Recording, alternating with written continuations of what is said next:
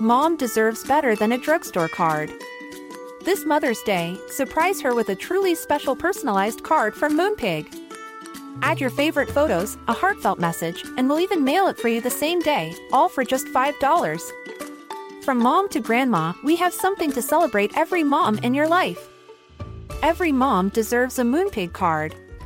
Get 50% off your first card at moonpig.com. Moonpig.com. It's that time of the year. Your vacation is coming up.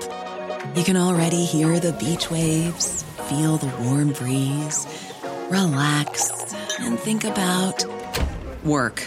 You really, really want it all to work out while you're away. Monday.com gives you and the team that peace of mind. When all work is on one platform and everyone's in sync, things just flow wherever you are. Tap the banner to go to Monday.com.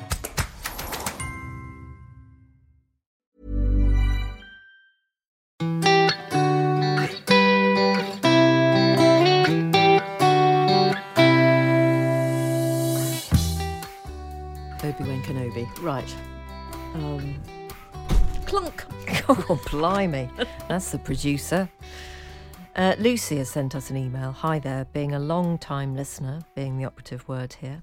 I wholeheartedly agree with your listeners today that you don't need to be on screen as well. Let's keep it nice and simple without cameras.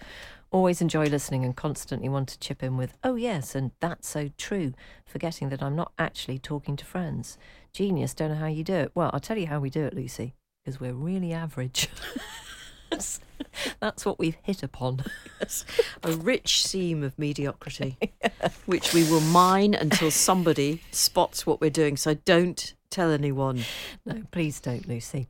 Uh, and we're not on screen today. We are keeping it nice and simple without the cameras. Although, ironically, today's the only day where I have actually uh, tried to slip slap up a bit. Well, you look lovely because you've got. Um, is that a hot pink jacket?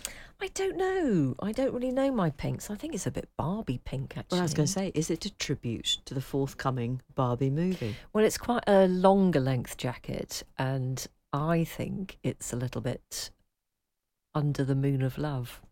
Showaddywaddy. Yeah, well done. It is because you remember they all had kind of three quarter length jackets. Well, they had drapes, didn't they? Because they were, they were, what were they? Teddy boys. under the moon of love. Good band. Well, I couldn't do more than half an album of Showaddywaddy. I don't think. I can't really name another tune. Uh, from Under the Moon Love. of Love. Uh, no, Tiger Feet was Mud. Um, They Yeah. had quite a lot of hits. Yep. So if you were ever in Showaddywaddy and you're listening, let us know. Jane and Fi at Times Radio. Listen, it's not that. Um, I mean, it could be. Cardinal Black, they got in touch. So why shouldn't a reformed member of Shawaddy Waddy be listening to off air? It's very true. Obviously, what we're hoping for one day is that either Penny or Rod is listening, because that's uh, certainly for me that would be the pinnacle of my podcasting career. Uh, you're talking about the Rainbow people.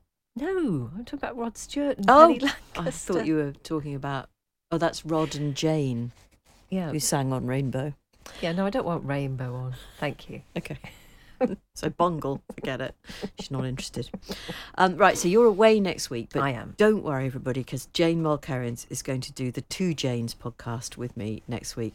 And Jane um, actually was looking, she was on our Times radio program today because she has a proper job. She's associate editor of the Times magazine. And uh, she was talking about um, Fi's old bête noire, Joan Collins, who's in the Times mag. Uh, this week, who does uh, she is got she's got the most beautiful bone structure, Joan Collins, hasn't she? And um, she just photographs brilliantly well, and her, her age is kind of insignificant in a way because she just looks brilliant. But she is 90. But Mm. and I quite like the fact that um, Jane was saying she really didn't want the piece to be Joan Collins at 90. Yeah, But it is, I just think it's worth celebrating if you get to 90. it's an incredible Yeah. We're not that far away from my father's 90th birthday, so um, it's in September. So, and it's I, I'm I'm being entirely um, serious about this. It's you do have to make plan. You know, we very much want to mark the occasion, so we've made plans. you sort of, I mean, he himself was saying, well, you know, is it that we can't? I said, Dad, you know, if if you're not for whatever reason, we, we can just cancel it. Yeah. So is he saying make sure that uh, that you've got a refundable deposit? Yeah, that sort of thing. But that's the kind of thing, isn't it? He would have said that all the way through, wouldn't he? He um, probably would actually. He is um, haunted. Poor man, actually.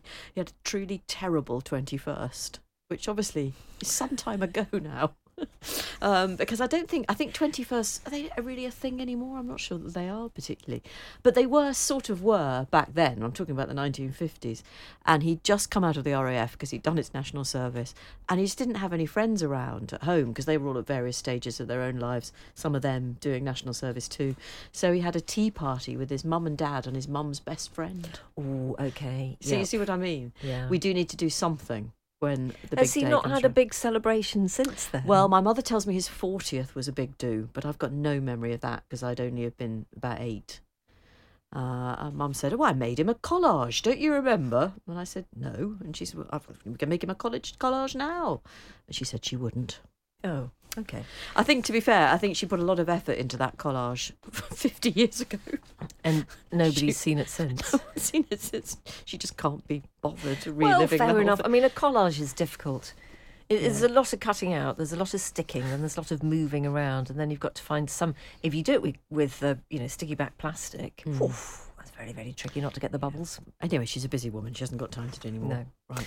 Uh, Cecilia says, I was listening last night uh, when you were talking about grief for the child you've lost, and uh, this was about a listener whose child had transitioned, and she was being very honest about the fact that she slightly mourned the life that she had imagined her child would have. I immediately started thinking about Claire Dyer's new book, Yield, and then you mentioned it. I met Claire on holiday and have become friends with her and have several conversations with her about this subject. She is an author and creative writing coach and radio book critic. She's used to being on local radio, and I was wondering if you want to explore this subject further, you may want to interview her as she's very articulate on this subject. Why don't you contact her to see? Love the show, Celia. Cecilia. So sorry. Well, I mean, she sounds like she's a little bit too proficient, actually, and might show us up. But you never know. Uh, we might yield to that request too. And I would say, because our book club book, the USP of our book club is going to be you choose the books and Jane and I and all of you read it. I would say as well uh, that if you come across somebody who you think I'd really, really, really like to hear a bit more from them, we do very much take suggestions, don't we? Yeah, oh, we absolutely do. Yeah, uh, because unbelievably, we can't keep track of everything. We try, don't we? I mean, I'm more or less. Well, you do Monday to Wednesday, and I do Wednesday afternoons to Thursday evenings. But we can't. You know, the No. weekend is free. Just switch off. You speak for yourself. I've got my Radio Times column to think about. so busy, unbelievably busy. Um, this is actually on the same subject, but um, it's it's it's sad, really. Um, hello to you both. Thank you for opening a conversation about being the parent of a trans child. I'm a single parent to my newly trans daughter. Uh, it's been 18 months now, and I feel similarly to your correspondent. I was listening on my way to work just now, and my heart broke all over again. I had two proms this year. My son, who's just done his GCSEs, outwardly confident and dapper in his suit, and my daughter, who went to the college, uh, but because of various issues, coming out being one, left after two months. I come from a medical family, and although they are broadly supportive, they're also sceptical as they know that gender dysphoria does go hand in hand sometimes with neurodiversity. My daughter has ADD and autistic traits. She feels the need for hormones, but the wait for an initial assessment with the NHS is years. I feel like I'm drowning and unable to help her at all. I would love to hear the stories from people who've been in this situation and are through the other side, because at the moment, says our listener, I can't imagine what the future for my daughter looks like. And I think that's an important email to read out, just to acknowledge that um, it, this isn't all plain sailing by any stretch of the imagination. And we've had some really great um, efforts from you in terms of soothing the frazzled nerves of parents who've just found out they're in this position. But if you can offer that listener any advice at all, or just consolation that, yeah, this bit's really tough, but then it does get slightly easier uh, because it's very difficult. Mm. Uh, it really is. Are you getting to something? Yeah. Yep.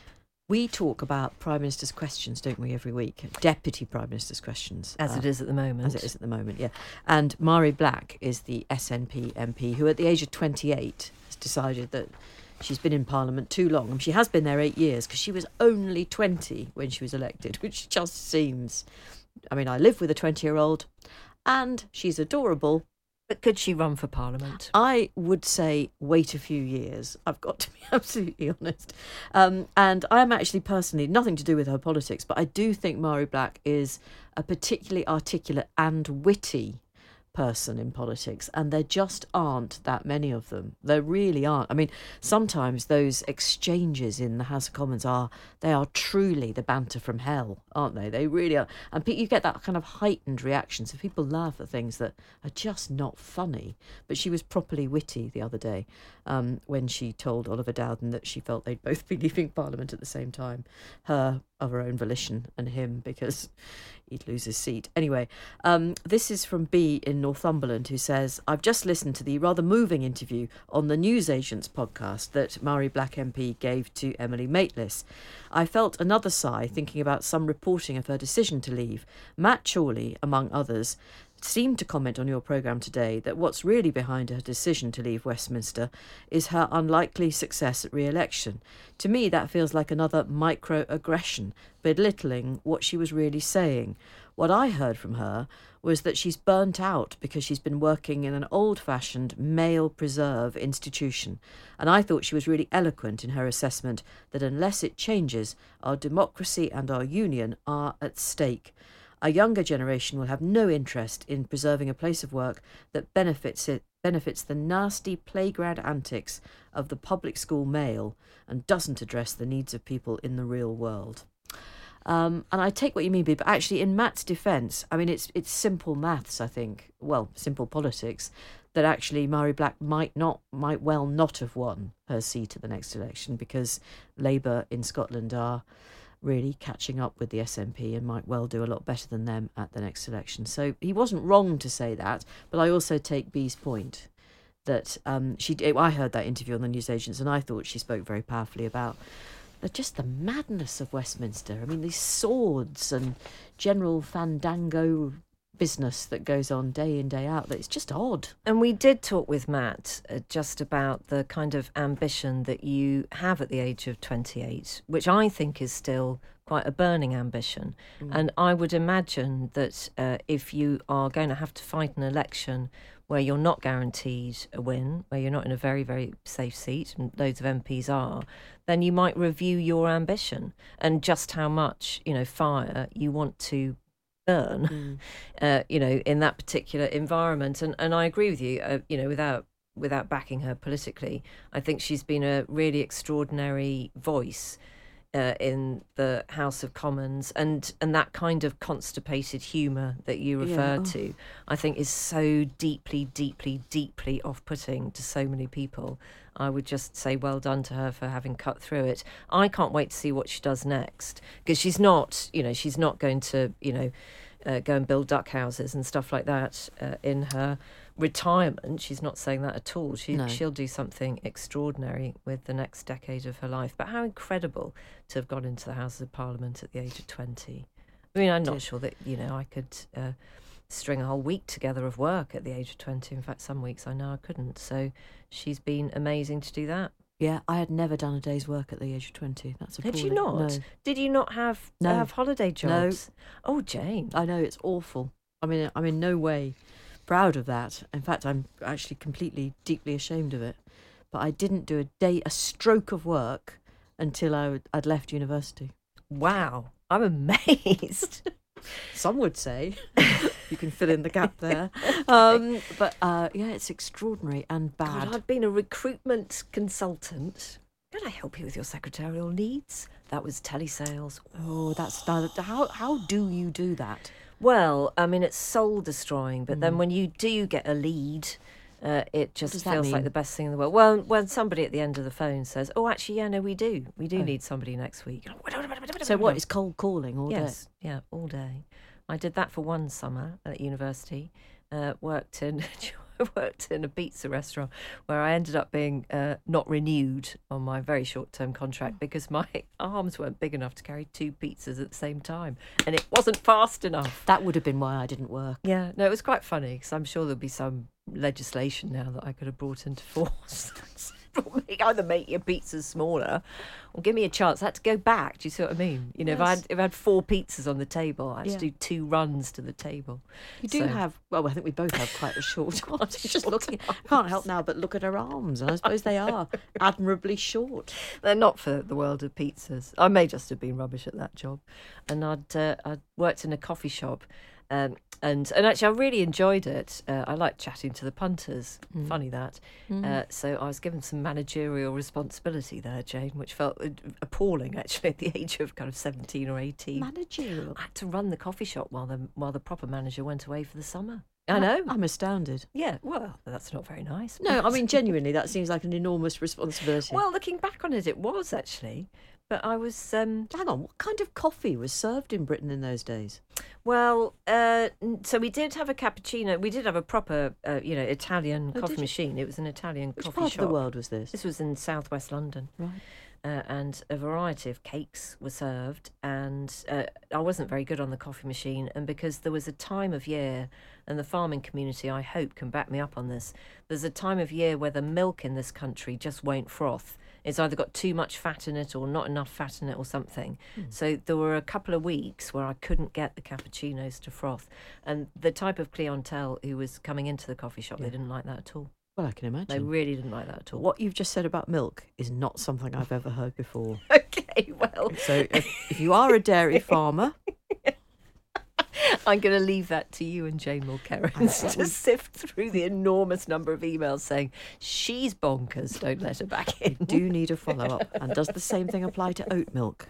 Are there times of the year when the little oats just, Just and the almonds They can't get fat enough. No, they just can't get fat. Uh, so our guest today was Caitlin Moran. Now, Caitlin Moran is a woman who, I think, is it fair to say she divides people? I think some people get her and love her and find her in I mean she is it personally I should say she's a very engaging person. Her writing is appealing to is it appealing to a relatively small section of the population who love her to bits, buy everything she does, read every article she writes? Um, because she has the she's no doubt she also has the power to piss people off. Partly, I think, because she says things that some people think are far too outspoken and a bit rude. And in the case of her new book, she's talking. She's a woman, and she's talking about men. Yeah, she was one of the first journalists to uh, hit almost a million followers, wasn't she, on Twitter? Which just seemed like an incredible thing to have I've done. about that, you're right. Yeah, back in the day. yeah. and uh, her celebrity watch uh, uh, some people just can't live without that and i find that extremely funny and i think what you're referring to is the boundary that she pushed in modern feminism where she started talking about things that actually older feminists probably hadn't talked about which was your body how to enjoy your body uh, and how to not be so tongue tied about your body that you form a sentence like the one that I just have. Let's just have a moment's silence. Why don't we appreciate what I'm still thinking about the milk. I'm back. I'm in that. I'd love to have been a customer in that coffee shop. Um, no. Um, but Anyway, look, she's written a book Yeah, about no, men, she has. which is going to be huge. It's going to be enormous, and there's already been sort of predictable pushback from men, though not entirely from men, saying if you're going to write about men, you need to talk to a proper cross section of manhood, boyhood, and uh, the suspicion might be that Caitlin moves in particular circles and speaks to particular sorts of men and boys, and I think that's probably fair enough. I think she'd acknowledge that herself. Yep. Why don't we get to the interview? Because she was really interesting in the interview, more interesting than we can be about her. I suppose you're right, and you are on holiday. It's almost like she wants me to get a wiggle on, but she couldn't quite say that. Right, so we've been talking to Caitlin Moran about her new book, What About Men? And I asked her if she thought men would actually read it. I think my suspicion is that women will buy it. It will be wives of husbands going, look, this chapter where it, sa- where it says men don't go to the doctor. If you talk to GPs, they'll say that if you if a man comes into the surgery and they say, well, why are you here? If it's a woman, they'll list a load of symptoms. If it's a man, they go, my wife made me. So there's a whole chapter on kind of Okay. men not taking care of Now, themselves. I'm just going to take you up on that. So, generalisations, Yes. um, they're a thing, and Lord knows I make them. Oh, I love a generalisation. Um, but Generally, I, I'm I ha- favour of them. have been married to a man who was never away from the doctors. Um, I mean, he couldn't he couldn't go more than a week without seeking some sort of consultation. So I don't think it's always true that they don't. You have although your rare subsects, obviously. You just the, the hypochondriacs are on Google all the time, going, "I think I've got tennis elbow. I think I've got housemaid's knee," and you're like, "No, just a cold." So, fine." but do you think that you're on safe territory when you? I'm not going to say that it's full of generalizations, Hmm. but there are some in there. There's the one about how men never talk about emotions, and the truth is. The three of us in this room, we don't know what men talk about when they're on their own because we've, we've never been there, have we? Well, this is why the men that I spoke to, like, kind of. So when you look at the stats, so, so the basis of this book was one, I'd run out of things to talk about um, from the point of view of the ladies' life. My menopause is still not yet happening, so got to park the books on lady things for a while. Um, and secondly, I cancelled all of the plans that I had to write this book as quickly as I could when I kept increasingly hearing. First of all, for the last ten years, I've had people going, "But what about men?" Whenever I'm talking about women, what about men? What about men? First, I was quite tetchy, like, "Yeah, I'm here to talk about the women." It would be the ultimate irony of feminism if women had to solve all of women's problems and then solve all of men's problems. But then I was doing an event on International Women's Day two years ago, uh, half women, half men, all around about the age of 15 and 16. And the boys basically hijacked it and started saying things like, it's harder to be a man than a woman now. The women are winning and the boys are losing. Okay, what what makes them think that? Well, this is the content of the book, literally going through and seeing seeing what the complaints are. And there's a whole chunky list of stats which when you look at them a whole makes you think there is a problem with men that we are not addressing. So boys are most likely to be medicated at school for disruptive behaviour. They're most likely to be excluded. They're least likely to go on to further education. They're more likely to come, become addicted to drugs, alcohol, or pornography. Uh, they make up the majority of the prison population. They make up the majority of the homeless population. And suicide is still the leading cause of death for men under the age of 50. Now, although obviously in recent years there have been more emotional conversations with men, we've talked a bit about men's health. That's a stat that has not changed. Mm. And when you look at so so I've had people going, this is a generalisation that men don't talk about their emotions. I've got 10 builders in my house at the moment, all working class lads who've been listening to me on the radio talking about this stuff. And one of them just came up to me and went, Yeah, I've got five friends who've committed suicide. I'm 25, they're all men. And one of them uh, committed suicide after he'd broken up with his girlfriend. And the last conversation I had with him, he, he told me he'd broken up with his girlfriend. And I never thought to even ask him why. Like, we, men don't ask follow up questions. He was like, I don't know why really any of my friends took their lives because I don't know how to have those kind of conversations. Okay, and actually, and I don't want to misquote you, but there is a part in the book where you talk about how a man can only feel safe unburdening himself to a woman if he's if he's heterosexual i Hmm. should say I, I don't know whether it's different for gay men and i don't suppose you do either but Yeah. um, they are they are in a safe harbor with a woman they trust to unburden themselves but they couldn't ever do it to a male friend I don't think that the chat tools aren't there. It's been really interesting doing the the sort of I've done the first couple of live dates and the people who are coming up at the signing afterwards.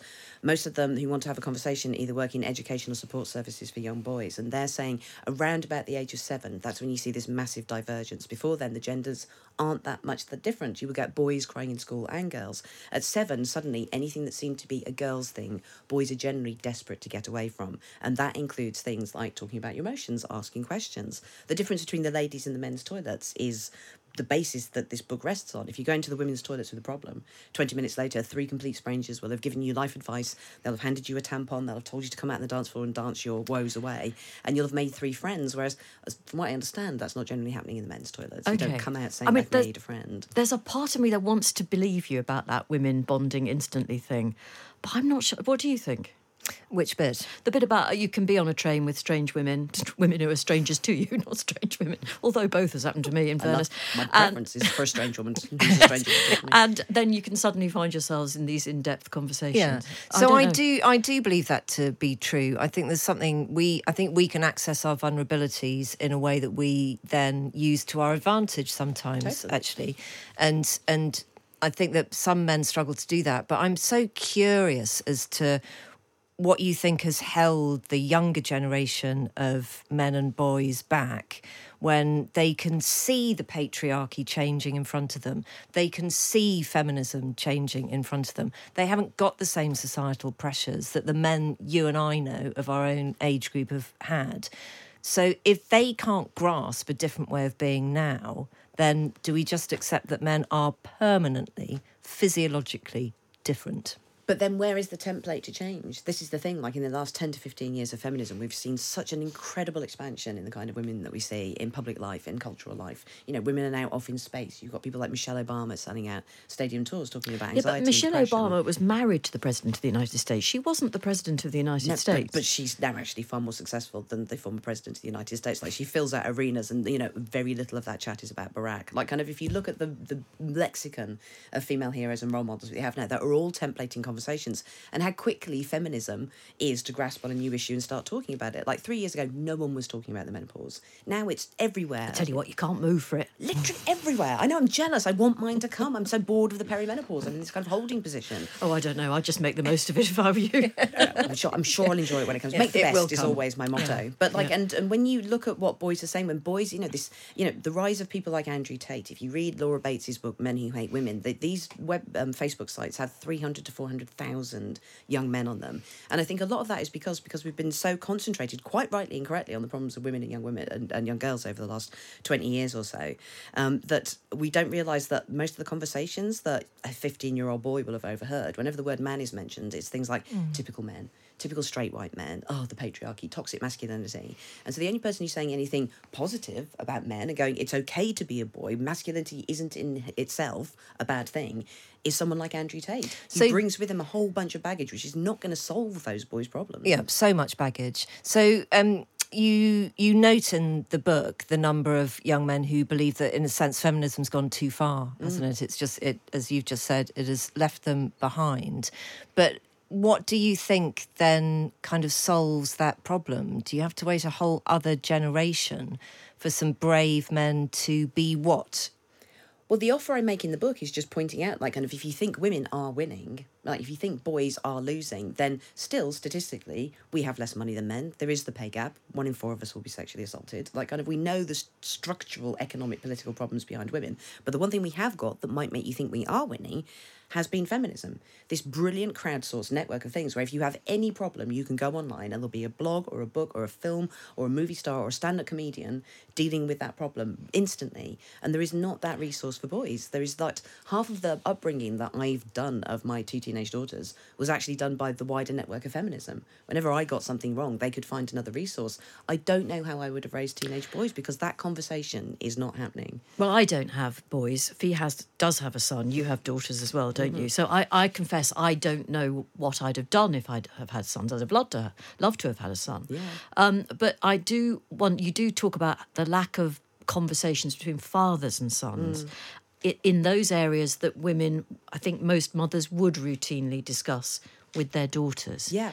So, but how can you as a woman get into that space and start those conversations happening? Well, that's what I've tried to do in the book. Basically, like what I observed that I- you know I think I managed to do in How to Be a Woman is invent a different tone in which you could talk about being a woman, one that was more playful, more warm, that was accessible. At the point where I wrote How to Be a Woman, there was obviously feminism existed and was amazing, but it had become very academic and dry and generally non-accessible to someone like my sister who works on a council estate and thought Barack Obama was called Barry Obama and asked how he was doing in 2012. So you want to make it, it should be a popular culture phenomenon. If you're making the offer of, I can make your life better, you need to be able to get hold of it wherever you are. So in the book, that's what I'm trying to do. I'm trying to show templates for conversations and tones that would allow, for instance, I, I don't know how scad, you know how how fruity we can get language wise here, but like you know, for young girls, having pride in your vagina, for instance, if you go on Etsy, there's all this merchandise about being proud of your body, proud of who you are, the body positivity movement. Mm. Big girls with their rolls and their stretch marks posting pictures, and all their friends going, "Yes, Queen, you're on fire. This is amazing." The idea of there being merchandise for boys to be proud of their bodies or proud of their genitals, a fat boy posting a picture of himself in his swim trunks, posting a picture, his friends would not be greeting that with, yes, you look amazing, body positivity. No, they, they wouldn't now, but hmm. throughout history, men's physiques physique has been celebrated in art and in all sorts of other ways. And most of us didn't know we had a vulva hmm. until relatively recently. I know until I heard it on Newsnight a couple of years ago. I think ago. it was like, Woman's Hour, actually. But also, I think they're on the back foot there, actually, and it's a really important point to make that if a young man does try and do that, a they fear ridicule, largely from girls, mm-hmm. actually not from Yeah, from you know I put in their, the book, their fellow men, yeah. and also they fear appearing predatory. So you've got a long way to go before boys can actually have the same uh, playfulness about their bodies that that we in our generation might have accomplished. Totally. And on top of that, the fear of homophobia, which is like, uh, I've looked into the history of previous men's movements that tried to sort of come up at the same time as feminism, and they were usually stymied by a fear of homophobia. So becoming more emotionally open, hugging, you know, talking about your bodies and stuff would just be disrupted by people just going, well, that's quite gay. Like, kind of like, are you coming on to me? Which is why it's interesting that this younger generation of men, even though they face a lot of problems, do genuinely seem to be more tactile. You know, I see boys at my girls' school hugging, you know, being more affectionate, and that's come hand in hand with the fall in homophobia that we've seen. So, so these things are shifting, but you know, as you say, that the fear that you'd be seen as predatory talking about your body. I think that's a massive problem because if you're making a boy who's 15 feel that just by being who he is and having a body and want to talk about it is threatening, that's a thing that culture politics can't fix that. That's a cultural problem where we need to find a new way of talking about these things where where boys don't need to feel the same kind of shame and guilt about their bodies as girls did 20 years ago. Life is full of what ifs. Some awesome like what if ai could fold your laundry and some well less awesome like what if you have unexpected medical costs United Healthcare can help get you covered with Health Protector Guard fixed indemnity insurance plans. They supplement your primary plan to help you manage out of pocket costs. No deductibles, no enrollment periods, and especially no more what ifs. Visit uh1.com to find the Health Protector Guard plan for you. It's that time of the year. Your vacation is coming up. You can already hear the beach waves, feel the warm breeze, relax and think about work. You really, really want it all to work out while you're away. Monday.com gives you and the team that peace of mind. When all work is on one platform and everyone's in sync, things just flow wherever you are. Tap the banner to go to Monday.com. There's never been a faster or easier way to start your weight loss journey than with PlushCare. PlushCare accepts most insurance plans and gives you online access to board-certified physicians who can prescribe FDA-approved weight loss medications like Wegovy and Zepbound for those who qualify. Take charge of your health and speak with a board-certified physician about a weight loss plan that's right for you. Get started today at plushcare.com slash weight loss. That's plushcare.com slash weight loss. plushcare.com slash weight loss. We are talking to Caitlin Moran. Her new book is called What About Men? And we wanted to get on to the impact of porn, particularly on young boys. Yeah, no, well, that was so. One of the chapters which seems to be getting the biggest response is a boy called Sam, and who I've known since he was three. And I talk about him in How to Be a Woman, which was published in 2011, where I was talking in that book about pornography, but its effect on women, and going, you know, this is very much the male gaze. Um, that my understanding of female sexuality is it tends to be much more psychedelic, much weirder, much gentler, kind of, you know, more of the mind. And I hope that by the time the girls and boys that I know, including Sam, are of an age to start looking at pornography, there will be something more wholesome and brilliant and tender out there for them. And the And boy there Sam, isn't, is there? Well, the boy the boy Sam now is is 22 and as he says in this chapter, by the time you wrote and published that, I was reading that where you mentioned me and I was laughing because I'd already seen hardcore porn. So he started watching when he was 10. didn't Yeah, I he? think yeah, eight, nine, ten. Yeah, I can't work, quite work out the timeline, but yeah, he was um, because the the sad thing about you know your children, you know, we all like to think that we'll give the talk about pornography to our kids and that we're well informed, and we think maybe sort of around about the time they go to secondary school, it's probably earlier than we'd like to, but that seems sensible. The problem is that your child seeing pornography for the first time is absolutely predicated on basically the naughtiest kid in your school or class because it's the kid who's there with the phone going, "Look at this, this is weird, this is freaky," and that's when your child will start seeing pornography, and way before we think we're going to talk to them about it. And the terrible truth is uh, that uh, because they are doing exactly that, they are typing words into a search engine, Of course. which is so far removed from even normal pornography, because that's the game, isn't it? Have you seen this extraordinary? And we won't make any reference to it here. So what they're going into as their first view is just insane films, levels. basically, yeah, and stuff that would never happen. And I think that in the same way that, like, if you first light up a cigarette at a party as a teenager, there will be one person who'll go, "You'll get addicted to that. That's really bad." The first time someone looks at pornography, we don't say the same thing, but the, the effects are actually more catastrophic than that because mm. whatever you see in those young febrile years where you're wet clay, that becomes your sexual imagination. Those become your sexual preferences. So if you're seeing this incredibly out there, weird, or damaging, or just non pleasurable or misogynistic pornography, that's with you for the rest of your life. And, yet, armed with those images that you can't unsee, you're expected to go out in the world and create relationships with. I mean, it's not. It's impossible. Yeah, and and the, the, the, effect on both boys and girls, like the amount of young girls I know who are just going, I never want to have sex because they've seen this violent pornography, and they're like, well, why would I ever want that to happen to me? I don't want to grow up. Mm. If that's it's when you grow up and you have that sex, I don't want to have it. And boys, meanwhile, are supposed to turn up completely confident, throwing girls around with these big hench bodies. There's no space for tenderness or mistakes or laughter, you know, or silliness or any of the things that actually make sex fun. You so do- I don't know how we've screwed up sex, given that animals manage to do it, like on shed roofs in the rain. Yet we, with our massive Without brains porn, and technology, seemingly. Yeah. Um, uh, we must go back to Andrew Tate briefly because we, we can't ignore him because he has a huge audience and he is getting through to those boys who feel that no one else speaks for them or speaks to them. No, absolutely. Um, and you quote him as saying he's right here when he says women are the gatekeepers of the sexual marketplace. That is true. And if you are a man who doesn't have a woman, Hmm. can't get a woman, has been denied a woman, as they might perceive it, it's really tough. Well, yeah, but that's also market forces, and also the reason that women are gatekeepers to. I mean, they're not gate, gatekeepers to the sexual world, like it's some kind of resource that's kind of you know they're, they're gatekeepers to their own bodies. And the reason that a woman would not want to have sex with a man is because she's scared or she doesn't want to. So the fact that that's not seen as a valid reason, and somehow Andrew Tate is suggesting that we need to reorder society so that women have to like kind of have a certain amount of sex that they need to give out, or else men will become angry, is deeply dangerous. So, have you changed your view then? Do you actually have you begun to think that those young boys who spoke to you a couple of years ago and said it's actually tougher to be us than to be a girl? Do you think they're right? Well, the thing I enjoyed most is going through it like a kind of like a, like you know a big old mum and going here are the things you're right to be worried about, and in these I think I give eight reasons where it is harder to be a boy or a man than a woman now. But I'm also very strict about going look this is what you need to understand about sex. This is what you need to understand about rape. This is what you need to understand about strangulation. This is what you need to understand about female fear.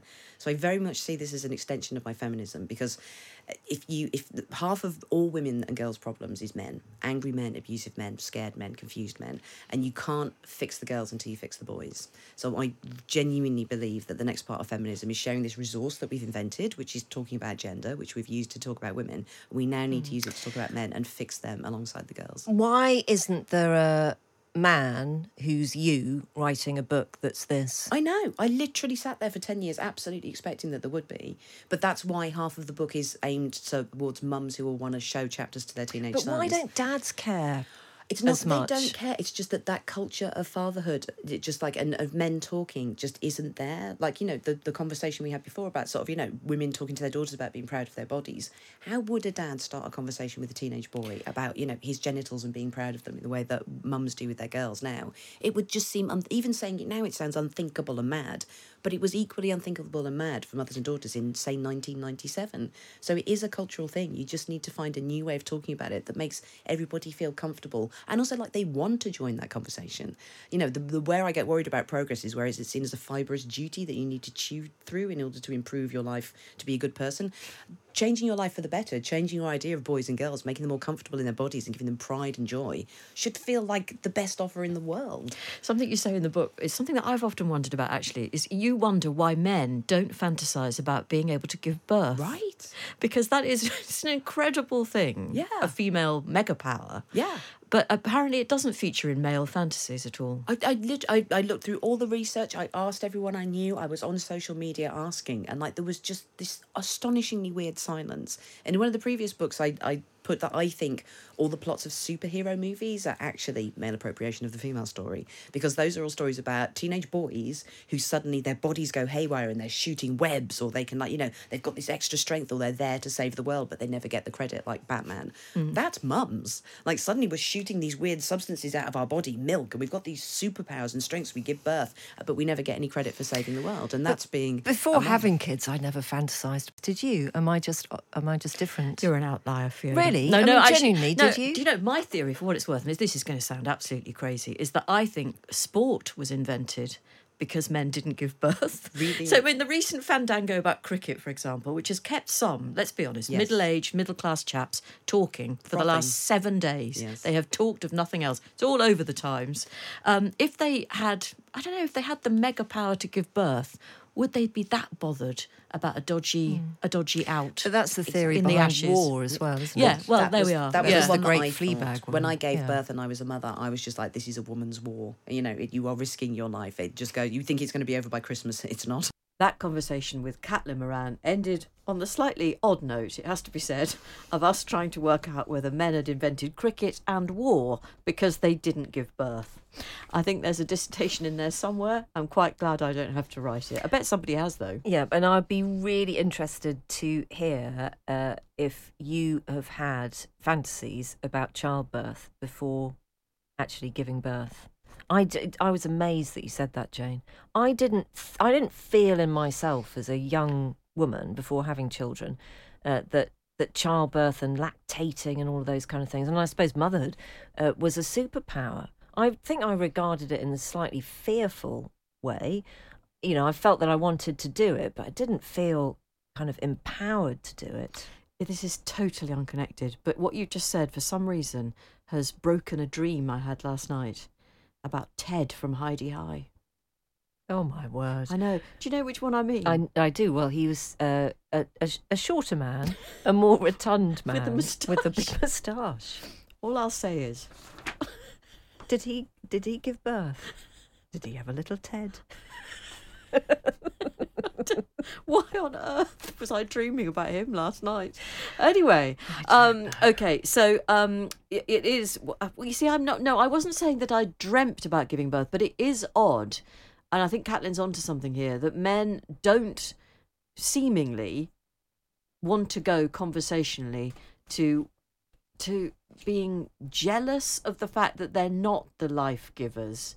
I mean, let's face it, pre pre pre Christian religion, Mother Earth was worshipped Yeah, because Gaia. yeah, it is like we got the idea that actually the Earth was female and nature was female precisely because of its life giving properties, and then Christianity came along and said, "Oh no, God's a chap with a beard," and that's what we've got to worship.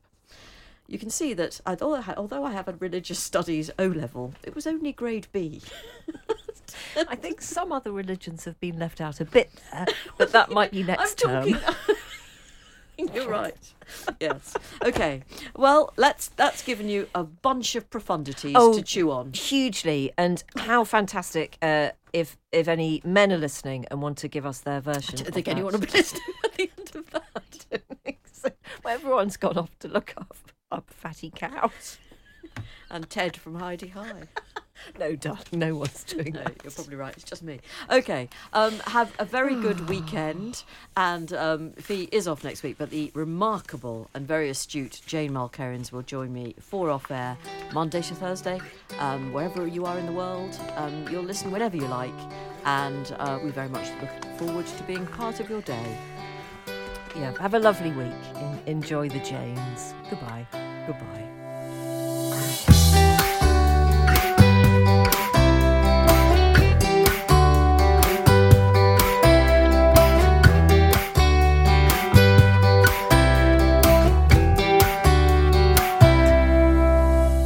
We're bringing the shutters down on another episode of the internationally acclaimed podcast Off Air with Jane Garvey and Fi Glover.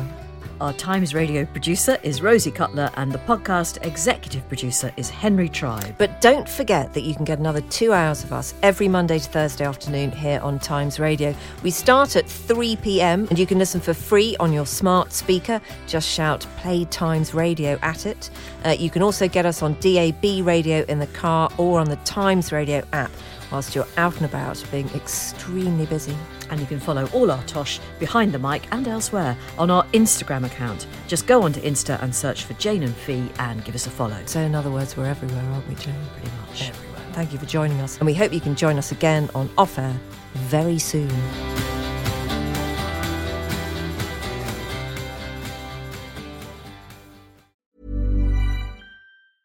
Hey, it's Danny Pellegrino from Everything Iconic. Ready to upgrade your style game without blowing your budget? Check out Quince. They've got all the good stuff shirts and polos, activewear, and fine leather goods, all at 50 to 80% less than other high end brands.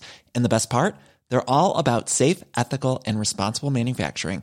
Get that luxury vibe without the luxury price tag. Hit up quince.com slash upgrade for free shipping and 365 day returns on your next order. That's quince.com slash upgrade. Mom deserves better than a drugstore card. This Mother's Day, surprise her with a truly special personalized card from Moonpig. Add your favorite photos, a heartfelt message, and we'll even mail it for you the same day, all for just $5. From mom to grandma, we have something to celebrate every mom in your life. Every mom deserves a Moonpig card. Get 50% off your first card at moonpig.com. Moonpig.com.